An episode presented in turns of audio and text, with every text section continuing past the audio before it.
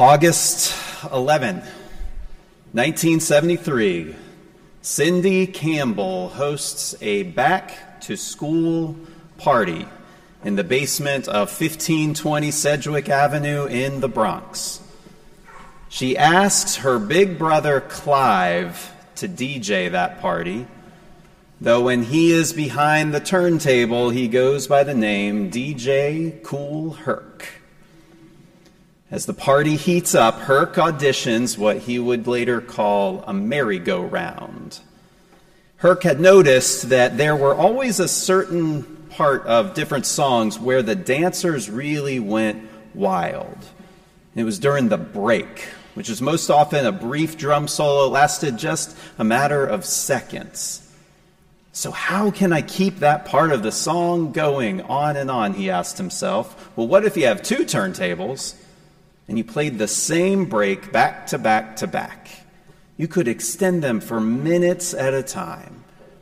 So, on this late summer evening, with two copies of James Brown's Give It Up or Turn It Loose, that's what he did. He played this six second drum break on a loop, and the kids went wild. Now, that has become the creation myth for the genre of music known as hip hop as it turns 50 this year. Now, in 1973, everybody who lives in the Bronx knows James Brown, right? But thanks to his father's larger record collection, Herc's taste in music was a bit broader than most. So in the merry-go-round, he started mixing in samples from other records, an intro from the incredible Bongo Band, or a bridge by a British rock band called Babe Ruth that you probably never heard of. But these were white artists that were not on regular rotation in the Bronx. Which is to say, DJ Kool Herc mixed things that did not usually go together. Our scripture today is a story of God mixing people who do not go together. It's a story about the prophet Elijah, who is the hot headed pepper pot among the Hebrew prophets. You see, Elijah's fiercely loyal to the Lord, and he despises those who worship any other gods. So when Israel's king, named Ahab, marries a Sidonian princess named Jezebel, and together they begin building altars to the thunder god Baal, man, Elijah is furious. There are many ways that he could have responded, but Elijah reaches for the nuclear option. He prays to God and inv- invokes this long and punishing drought. Now, in a drought, everyone, whether you're innocent or guilty, everybody suffers. Everyone that is except Elijah himself.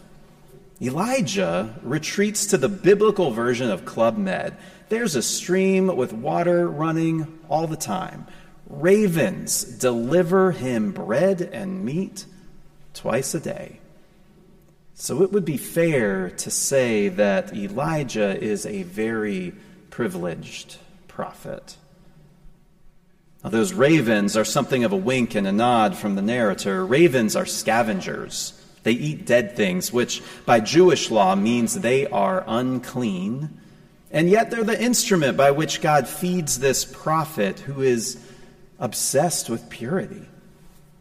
It's as if God is subtly preparing Elijah's heart for what's to come well, God causes the river to dry up. God cuts off the daily deliveries. And this is where we join the story, a reading from 1 Kings, the 17th chapter.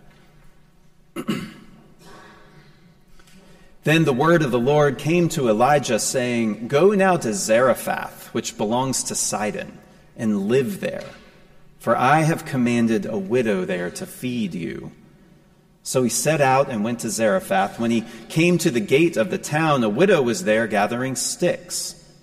He called to her and said, Bring me a little water in a vessel, so that I may drink.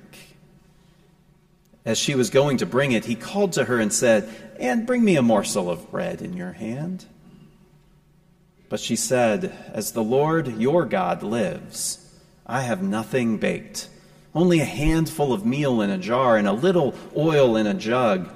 I am now gathering a couple of sticks, so that I may go home and prepare it for myself and my son, that we may eat it and die.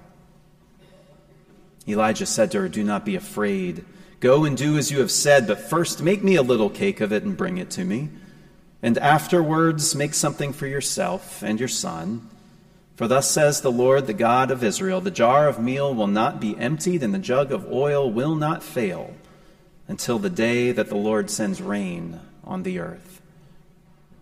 She went and did as Elijah said, so that she as well as he and her household ate for many days. The jar of meal was not emptied, neither did the jug of oil fail. But sometime after this, the son of the woman became ill. His illness was so severe that there was no breath left in him. She then said to Elijah, What have you against me, O man of God? You have come to bring me my sin to remembrance and to cause the death of my son. But Elijah said to her, Give me your son. He took the boy and he carried him into the upper chamber where he was lodging and laid him on his own bed. He cried out, O Lord my God, have you brought calamity even upon the widow with whom I am staying by killing her son? Then he stretched himself upon the child three times and cried out, O Lord my God, let this child's life come into him again. The Lord listened. The life of the child came into him again and he revived. Elijah took the child, brought him down from the upper chamber into the house, and gave him to his mother. Then Elijah said, See, your son is alive. So the woman said to Elijah, Now I know that you are a man of God, and that the word of the Lord in your mouth is truth. Friends, this is the word of the Lord. Thanks be to God. All right. Do any of you remember that old show, Lost in Space? All right. You remember the robot in that show? How it would flail its arms around and say, Danger, Will Robinson, danger. Great special effects back then. I want you to imagine that robot following Elijah as he steps into Zarephath, deep in Sidonian territory.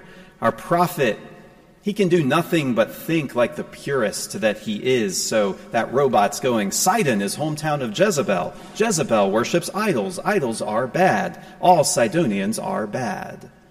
That's the tape in Elijah's head going again and again. You can practically see the disgust dripping off of him as Elijah stomps into town.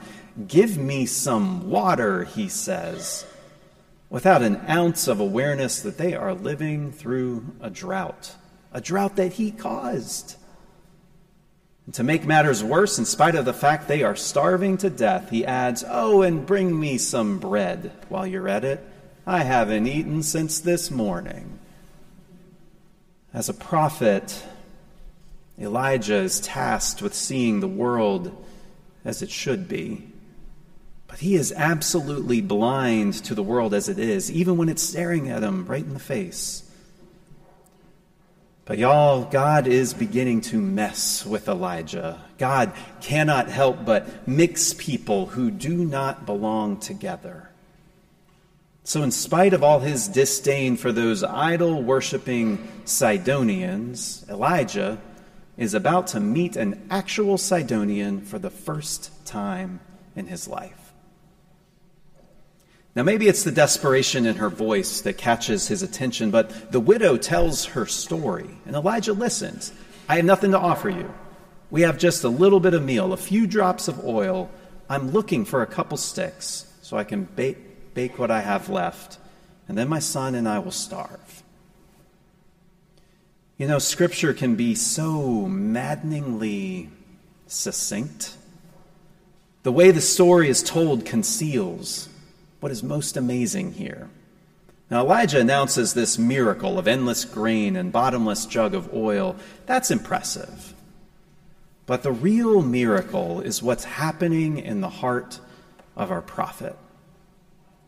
Softened a bit by her story, Elijah does follow the woman home, but people don't change just like that. And this prophet has far too much prejudice to overcome in a single day. So I imagine him dusting the furniture off before he sits, still salty about having to spend time in this Sidonian backwater. But then a little boy enters the room. Does anybody remember that movie, Jerry Maguire? Yep, some of you. Great, great. All right, so I imagine it playing out a lot like Jerry Maguire. Imagine this little Sidonian boy with spiky hair, Coke bottle glasses, tumbling into the room and plopping down next to Elijah. Sidonian boy says, Did you know that the human head weighs eight pounds? And Elijah, Did you know that King Ahab of Israel is the reason it hasn't rained for months? Sidonian boy, Did you know that bees and dogs can smell fear? Elijah, Did you know that Jezebel ordered the death of all the Lord's prophets and I'm the only one left? Sidonian boy says, Did you know that my neighbor has three rabbits? And Elijah says, I cannot compete with that. All right, I'm sure it looked not a thing like that at all. But what I mean to say is that there's a connection, the beginning of a relationship, and something begins to shift inside our purity obsessed prophet. It's just the beginning, but Elijah, he has nothing but time because this is not a week long stay at an Airbnb, and this is not a week long mission trip. This drought lasts for more than two years. Two years that Elijah does life with this family. Maybe that's how long it took for God to change such a stubborn heart. But changed he is. When the boy becomes ill, when the boy dies, the widow, she pounds on Elijah's chest. Is this why you've spent all this time with us? Is it to destroy us for our idolatry? Doubtlessly, she's overheard his prayers. She's listened to him go on and on about how much he hates being stuck in this Sidonian town that he just as soon burned to the ground. She's not wrong to accuse him, I'm sure. She's not wrong to ask, Is this the work of your God? But then, you know, Elijah does something truly amazing. He says to the woman, Give me your child. Give me this boy that I have come to love as if he were my own. And he cradles him in his arms and he takes him upstairs then are zealous for the Lord. Follow Yahweh's orders no matter what, prophet prays. Perhaps like he has never prayed before, he beats he beats on the chest of God. Have you killed this boy? Have you brought devastation on this widow by taking her son? Answer me, have you? And he prays this not once, not twice, but three times. And Elijah is not letting this go. A privileged prophet cries out from the upper room. An impoverished mother cries out from the lower room. And God hears the unity of their prayer. And the boy is revived. This, this is the real miracle. Forget about the jar of meal. Forget about the jug of oil. God brought a privileged prophet together with a broke, idol worshiping widow. Elijah took up her cause, even against God. Love shifted something within him, and now he's changed. You know, the story underscores something we all know to be true relationships change us. God uses relationships to change us. And the most potent relationships of all are the ones in which deep differences meet, where God mixes together two people who have no business being together. I want to tell you about Steve Kinder. Steve often sits right over here. He's not with us this week, he's visiting his brother in New Jersey. Now, many of you will know Steve because he married our dear Gail Norwood not even a year and a half ago. And Gail died all too soon this past summer. It's been heartbreaking, most of all for Steve. That's how many of you might know Steve. But what you might not know is that Steve served in the United States Army for his entire career. And the Army took Steve all over the world, including Afghanistan. Now, there's much about being a soldier in a hostile land that somebody like me will never fully appreciate nor understand. And I try to be sensitive to that at all times, but I have to confess that I was pleasantly surprised that when two years ago, when I put out a call for any in the church who would be interested in helping to welcome a family of Afghan refugees, Steve was among the first to volunteer. For about 18 months now, UPC has been in a sponsoring relationship with Samir and Salama and their four children. Now, there are many in the church who have helped this family in various ways. Leslie May facilitated our introduction, Beth Visser has helped. So I don't want to paint this as if this were Steve's work and Steve's work alone, but I have loved watching Steve connect with this family, how he's woven them into his life. From helping them move into their first apartment to working with Samir on job interviews and organizing his bills and finances, to coming to love those four children who run to him and call him Mr. Steve, Mr. Steve. There's this life giving connection that has blossomed. It's quite beautiful. He refers to Samir as his brother. This week, I asked Steve, so why did you choose to get involved in this family's life? And he told me, I probably spent a total of six years on Afghan soil. They are good, good people. Some are extremists, but most of them are good people who just want to lead a good life. People like Samir kept the army's refrigerators working out in the desert. People like Samir kept our vehicles running. And then he told me about the time when his own vehicle broke down in Kabul in the middle of the night. He was on some important business. People needed him to get where he was going. He told me about the mechanic that came out to look at his car, barefooted, in the snow and how the man promised he would work on the vehicle through the night and have it ready by morning. And true to his word, Steve had a working vehicle the next morning. He also had a pair of boots in hand for the man who helped him out. You know, the, term, the sermon title today suggests that serving changes you. I'll adjust that a little and say that service invites us into relationships that have the power to change you. Relationships that forever alter the person you are becoming.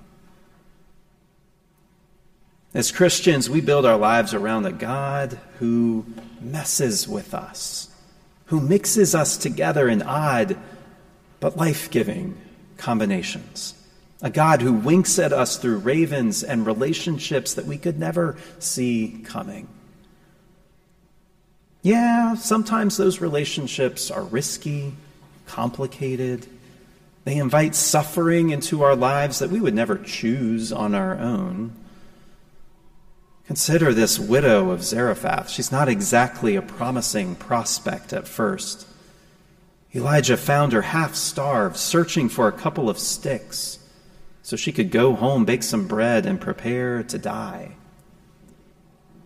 But, friends, remember that we, the church, we build our lives around Jesus. Jesus, who told his first disciples to go search for a couple of sticks, who said to them and says to us, Take up your cross and follow me. I would not call it a merry-go-round. It's not comfortable, it's not convenient. But, church, this is what we're built for. Amen.